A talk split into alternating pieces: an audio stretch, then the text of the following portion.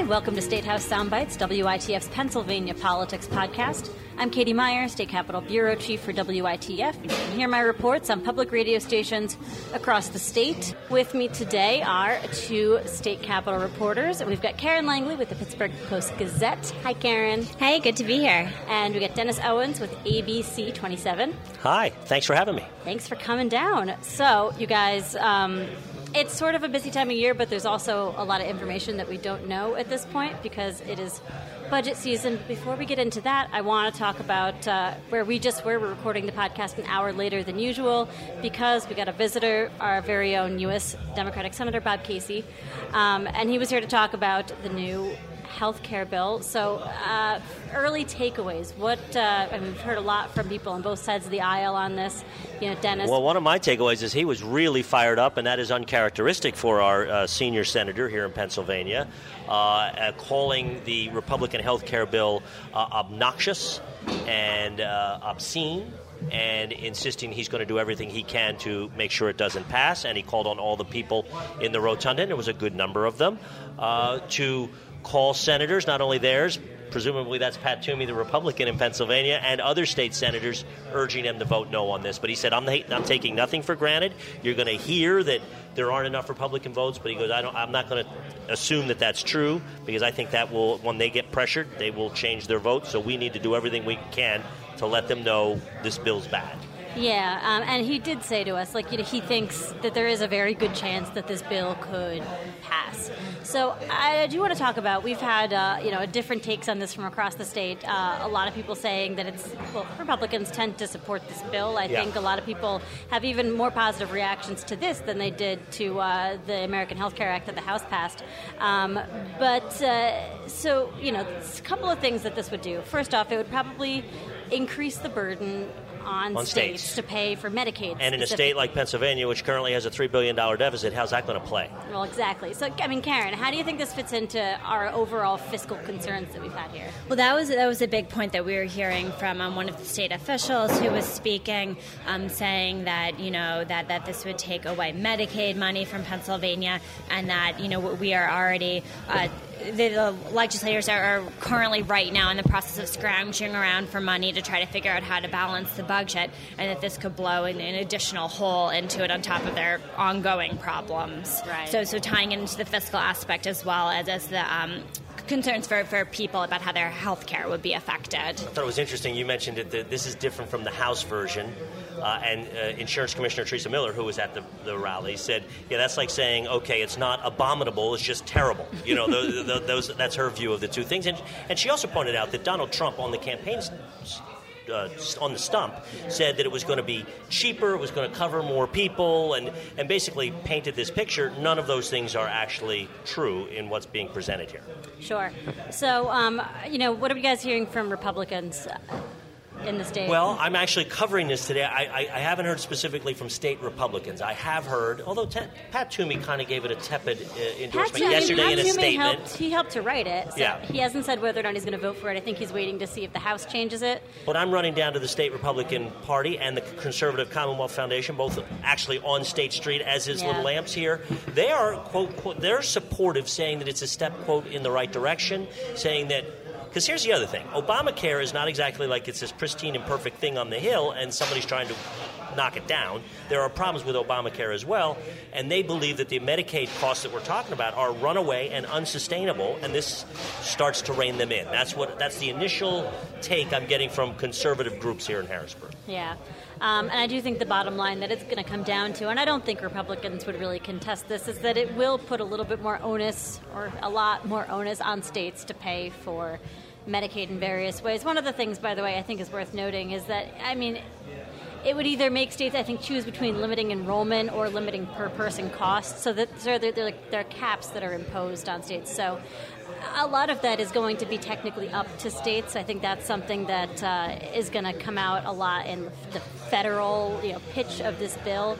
That uh, you know they could keep Medicaid um, allocations as high as they always have been, but it's going to cost more for a state like Pennsylvania. And that was one of the points that Senator Casey was emphasizing that a lot of this, um, uh, under this proposal, will come down to the states. You know, but both in things like like funding, but then also in, in what kind of requirements um, would the states keep um, for insurance plans. And he would, this is part of his argument for why this doesn't just uh, affect people on Medicaid, but also um, even people with employer-based health insurance. The other thing, a little odd, a popular word since Obamacare has come into place is repeal, right?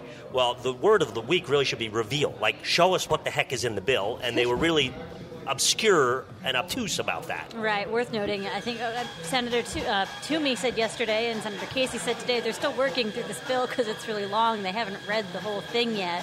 Um, I think Senator Casey did say he's gotten he's read almost all of all it. the Medicaid stuff Yeah. at least, and then there's some other stuff he hasn't gotten to yet. But He I'm was holding a copy with him, and he said Yeah, he's going to keep 142 carrying it pages, around. yeah. He's going to carry it around, but then it, he's going to burn it later. He'll put it in a dumpster, doesn't- I think he He's in a dumpster, yeah. yeah, either or. So obviously, Bob Casey, not a fan. Pat Toomey, probably a fan, but he's being close to the vest, as he is wont to do.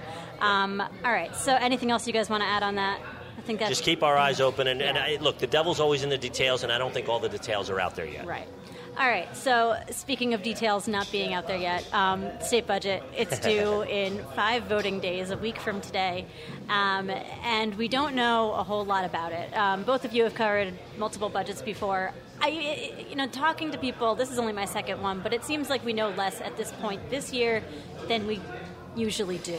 Well, well, what I would say is that there, there is. Um, there, there- there seems like there is less uh, concern and like anxiety in the building than often in, in previous years Yeah. at this There's a bit of a nonchalance, isn't there? Yes, pe- people seem really relaxed. I've taken to asking folks, you know, do you care about the June 30th budget? You know, after that nine month impasse that we went through, is it not a big deal anymore? Do you think they're desensitized to deadlines? Uh, That, that's what I was wondering. And, you know, the, the leaders claim, no, no, we do care about the June 30th deadline. Um, although it sounds like they may be um, tying the importance of that deadline more to the, the spending portion, the general appropriations, which seems like a little more under control than, than how to pay for it, Right. the revenue I think portion. I do want to note because I think a lot of people get confused when the legislature says they said this last year that they had passed a budget June 30th.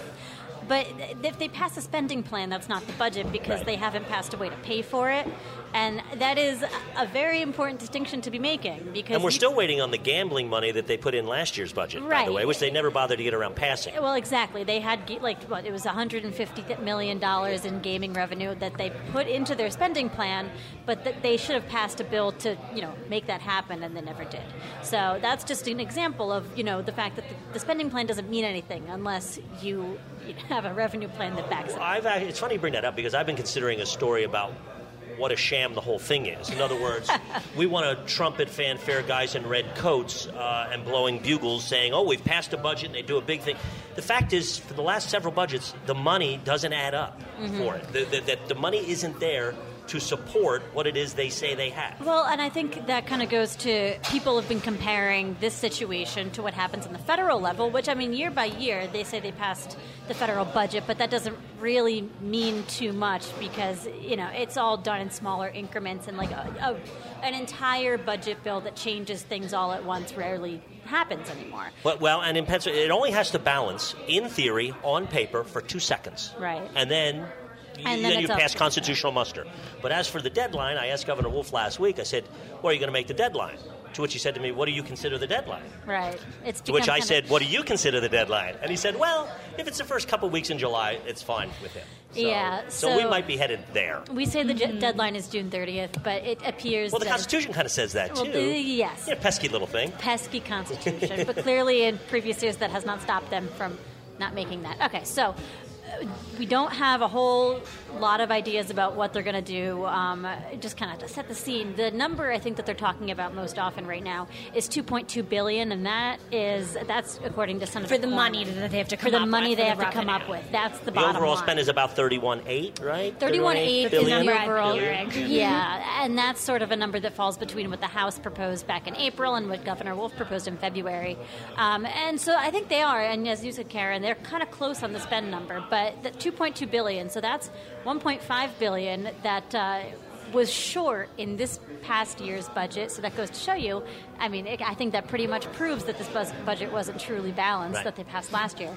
Um, and then an additional 700 billion or so in new revenue that they don't know where it's going to come from yet. So you know, there's a couple places this could come from. Uh, Karen, I think you and Angela had a story, uh, Angela Couloumbis with the Philly Inquirer, um, about a few of the uh, places where we could look.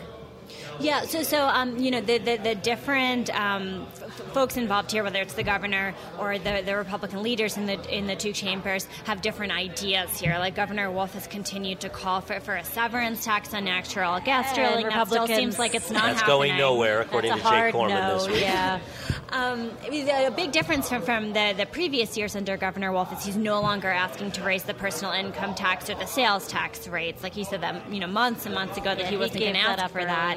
Um, the, the House Republicans wanted to bring in new money through uh, additional liquor privatization and expansion of, of those sales, and through a big expansion of gambling. And the Senate had indicated that it might be okay with some expansion of gambling, but not necessarily to the degree that the House is looking at. Um, like gambling has been a big part of this revenue conversation all along, but you know we're uh, getting very close to, to this June 30th deadline that we've been discussing, and there is not a lot of you know sign that that there is agreement there. Right. And there's a fight, I think, between Senate Republicans and House Republicans. House want much more aggressive gambling, Mm-hmm. including video gaming terminals, VGTs. You've no doubt, if you have a television, seen the commercials uh, for, for this. The, those opposed to it, uh, which would put these uh, slot-like machines in bars, restaurants, taverns, pizza shops, that kind of thing. Um, so that that's where the fight is. The House supports that. The Senate, we're not quite sure yet. It's still the ball's in their court, but they're leaning no. I think. I think On the that- VGT. That, On that the VGT. seems like it. It seems like there's opposition from, from different perspectives, from people who feel like, um, you know, it, it, it's not good for, for the, the social fabric of a community to have that many additional um, gambling outlets in a town. Um, also, from, from the perspective of uh, not threatening the casino business that has been established in the state that, you know, makes money for the state, and then that um, um, and lottery legislators don't want to hurt. And the it lottery. cannibalize casinos in the lottery. Yeah, that's right. right. Um, I do want to talk a little bit more about that b- borrowing that they may do because that's sort of a, that's been a contentious thing in the past. Uh, you know, Republicans have sort of they're, they're sort of hitting everywhere on the spectrum on where they stand on this. Jake Corman was saying it's a possibility, but we're nowhere near definite on it. Um, people who aren't leaders have tended to talk more favorably about it, I think, because they can't see where money would come from otherwise. Um, so, I, what this, I mean, what would happen, and I think it's worth noting that I think well, Governor Rendell attempted to get some sort of a borrowing, uh, I think it was back in 2009, and the Republicans shot that down. So, um, there's some precedent for this not working, but other states do it. It can be done responsibly, I think. The question is, you know, we'd have a lot of interest to pay back if we do this. So, um, and this would be, I think, to clarify, it's like borrowing against a state asset. So, I think the best way to word it is um, yeah, le- leasing a state asset to a private company, and then um, you know leveraging a loan that way and paying back long term. So, I mean, it, there's some legitimate concerns with that, right? I, I was surprised to hear that this was, was an idea, um, you know, be, being discussed by Senate Republicans. But I was also surprised then when I asked the Speaker of the House, Mike Turzai, about it, who, who's you know like pr- promotes fiscal conservatism, and that he didn't rule it out. He he said that they hadn't seen a proposal yet. Yeah. As Um, opposed to a Marcellus tax, which they'll immediately rule out. So you know, no way, we ain't going there. But the borrowing, which So critics will say is really kicking today's financial problems down the line. Kicking the which, can down the down the proverbial road. road. road. Yeah. And, and if you look at the problem we've had with pensions, which we're currently digging ourselves out of, that's what that was too. Is kicking Yeah. the problem that, that that somebody should be seeing that that's pretty short-sighted policy. Right. Um, so I, I suppose, and like, s- there's other. Are there any other proposals you guys have heard about? That's pretty much the main stuff at this point, right? I think those are the big ones. Yeah. So that doesn't, by the way, add up to a ton of revenue. Well, and the Um, other answer is where where more can we cut? Where more Right. can we cut? And that's- uh, they also seem, I think Senator Corman did say they don't want to cut education too much further um, from like Governor Wolf's proposal, which really flat funds it from last year. Um, it adds, I think, a moderate increase, 100 million, 100 million, which, I mean, it is an increase, but Right, but not it- a huge one. Um, so I I suppose then, uh, do we really have to have a budget that's balanced. I mean, it doesn't seem to be the case, and it doesn't seem like they're really going to even shoot for that. I think uh, Marc Levy, our the AP reporter in the Capitol, called it a "get out of town" budget. So we've been Right. hearing that phrase a lot this week. A catchy phrase. A very catchy phrase because, indeed, when they pass the budget, they leave for the whole summer, and we have nothing to do for several months. So, um, Well, it's a, it's a funny question you ask, and I Yeah. often wonder to the average person listening to this, and the average person on the street, and your neighbors, and your friends, and your family, does it really matter? I mean, Yeah. Are they impacted by whether or not it's done on June 30th, and whether it balances in nine months or not, or it's- already out of balance? Yeah. And do we just continue doing what I call chewing gum and bailing wire budgets until the economy turns around, and then all the investment things work better, and then all of a sudden deficits disappear? Yeah. Which happened with both Tom Ridge and Bill Clinton. So Bill Clinton is the president, Tom Ridge is the governor, Ed Rendell is the mayor. The economy just went took off, and all of a sudden, happy days are here again. right. Well, But but your point is, Yeah. does it impact the average person if these guys don't and women don't quite balance the budget perfectly? yeah. Uh, You know, I guess it remains to be seen. It seems like it matters to the ratings agencies. It Um, does. Well, and, that's you know, It- if, if, if, unless you're going to get a, a great, you know, boom of growth, it, it, it could, you know, then be a like a, a self-perpetuating downward situation for the state. And that does seem to be the risk. But in terms of, it is difficult to point to immediate consequences of not properly balancing a budget, which I think is the problem here. These It issues is, seem and, remote. and people tell you the problem is you say not immediately balancing. We haven't really been balancing them now for a number of years. I think honestly, like that catches up to you. 2008 may have been the last budget that was truly. Uh, And that's what frustrates Governor Wolf. He wants a real revenue stream and not what he calls a gimmick budget. And- Yeah. But yet, what leverage does he really have? I mean, he's going to get, I guess, what they give him, and he doesn't seem to be showing much resistance, at least lately. yeah. It, yeah, I mean, we- we are seeing, you know, a different governor than we were during the standoff. I mean, perhaps for good reason, not to Right. say that he should have taken from that that we need another standoff. Right. Well, uh, I think that's a good way, place to leave the budget conversation. We'll hopefully know more at the beginning of next week, uh, but you know, remains to be seen. Um, about two minutes, and then we're going to call it quits. We got to do a short podcast today. Uh, anything else you guys were looking at this week? Well, um, you know, even though we have not seen the governor and the Republicans, you know, come together on the, the revenue problem yet, we did see uh, Governor Wolf and, then Speaker Turzai together at the signing of a bill to, to change some graduation requirements um, that are set to take effect in the future for uh, students who are in career and technical education programs, you know, whether that is um, welding or carpentry or any other number of other career oriented courses. Um, there are standardized exams that, that are set to become a graduation requirement in Pennsylvania and in, for students in a couple years from now, um, having to have passed those classes to graduate.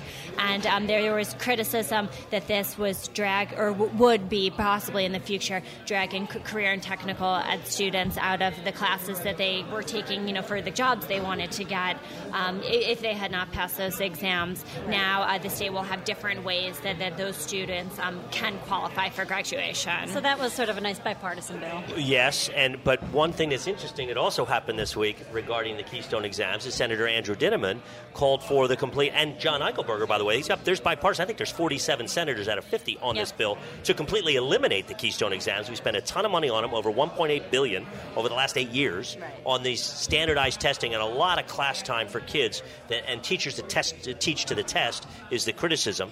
He wants to just do away with it and exchange it for SATs. Also in that bill, a change in the way teachers are evaluated to include parents and evaluations and student evaluations and uh, this is something that's uh, going to be very interesting moving forward. Absolutely. This is an excellent point that it may be that no students have to pass these exams to graduate. Stay tuned. All right. Well, on that note, uh, we're going to cut it off there. Uh, we'll be back next week, hopefully, with some more budget intel.